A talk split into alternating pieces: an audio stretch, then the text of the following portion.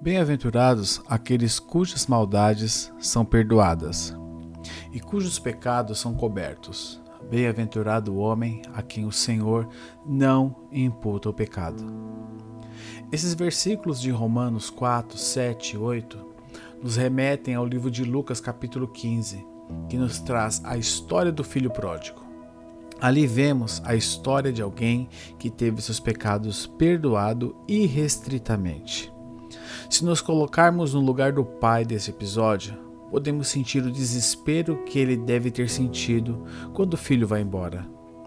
Em contrapartida, podemos imaginar a alegria que aquele pai teve quando o filho retorna. Sendo assim, o fim da história não poderia ser diferente. Aquele pai, ao ver seu filho de volta, não pensa em nada, não julga, não pensa em gratidão, em abandono, em irresponsabilidade, mas somente na bênção que era ter o filho, que estava morto e voltou à vida de volta. Põe nele o anel a fim de simbolizar a aliança que o pai tem com o filho e o recebe sem restrições. O filho que fica com o pai sente-se preterido e injustiçado quando na verdade não percebe que ele mesmo também não desfruta em plenitude a presença do Pai, mesmo estando ao lado dele. Ele não entende que a ligação de o um pai com o filho independe das atitudes que ele possam ter. Será que isso também não acontece conosco quando se trata com o nosso relacionamento com Deus? A parentalidade pressupõe doação irrestrita o amor de um pai pelo filho é incondicional. Se o filho erra em suas escolhas, isso não diminui o amor do pai. Assim é também nosso Pai Celestial, que nos ama e apaga as nossas transgressões.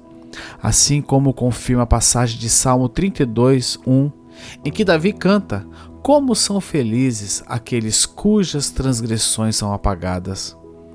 Precisamos crer no amor incondicional de Deus por nós.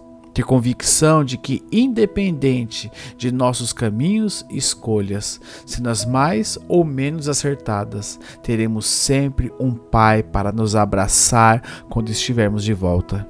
Hebreus 11,6 nos exorta: Ora, sem fé é impossível agradar-lhe, porque é necessário que aquele que se aproxima de Deus crê que ele existe e que ele é galardoador dos que o buscam. Nossas escolhas precisam se basear no amor e na obediência aos mandamentos do Senhor.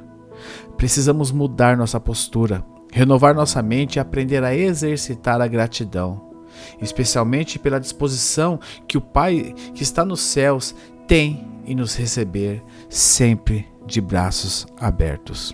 Que Deus te abençoe poderosamente. Fique em paz, em nome de Jesus.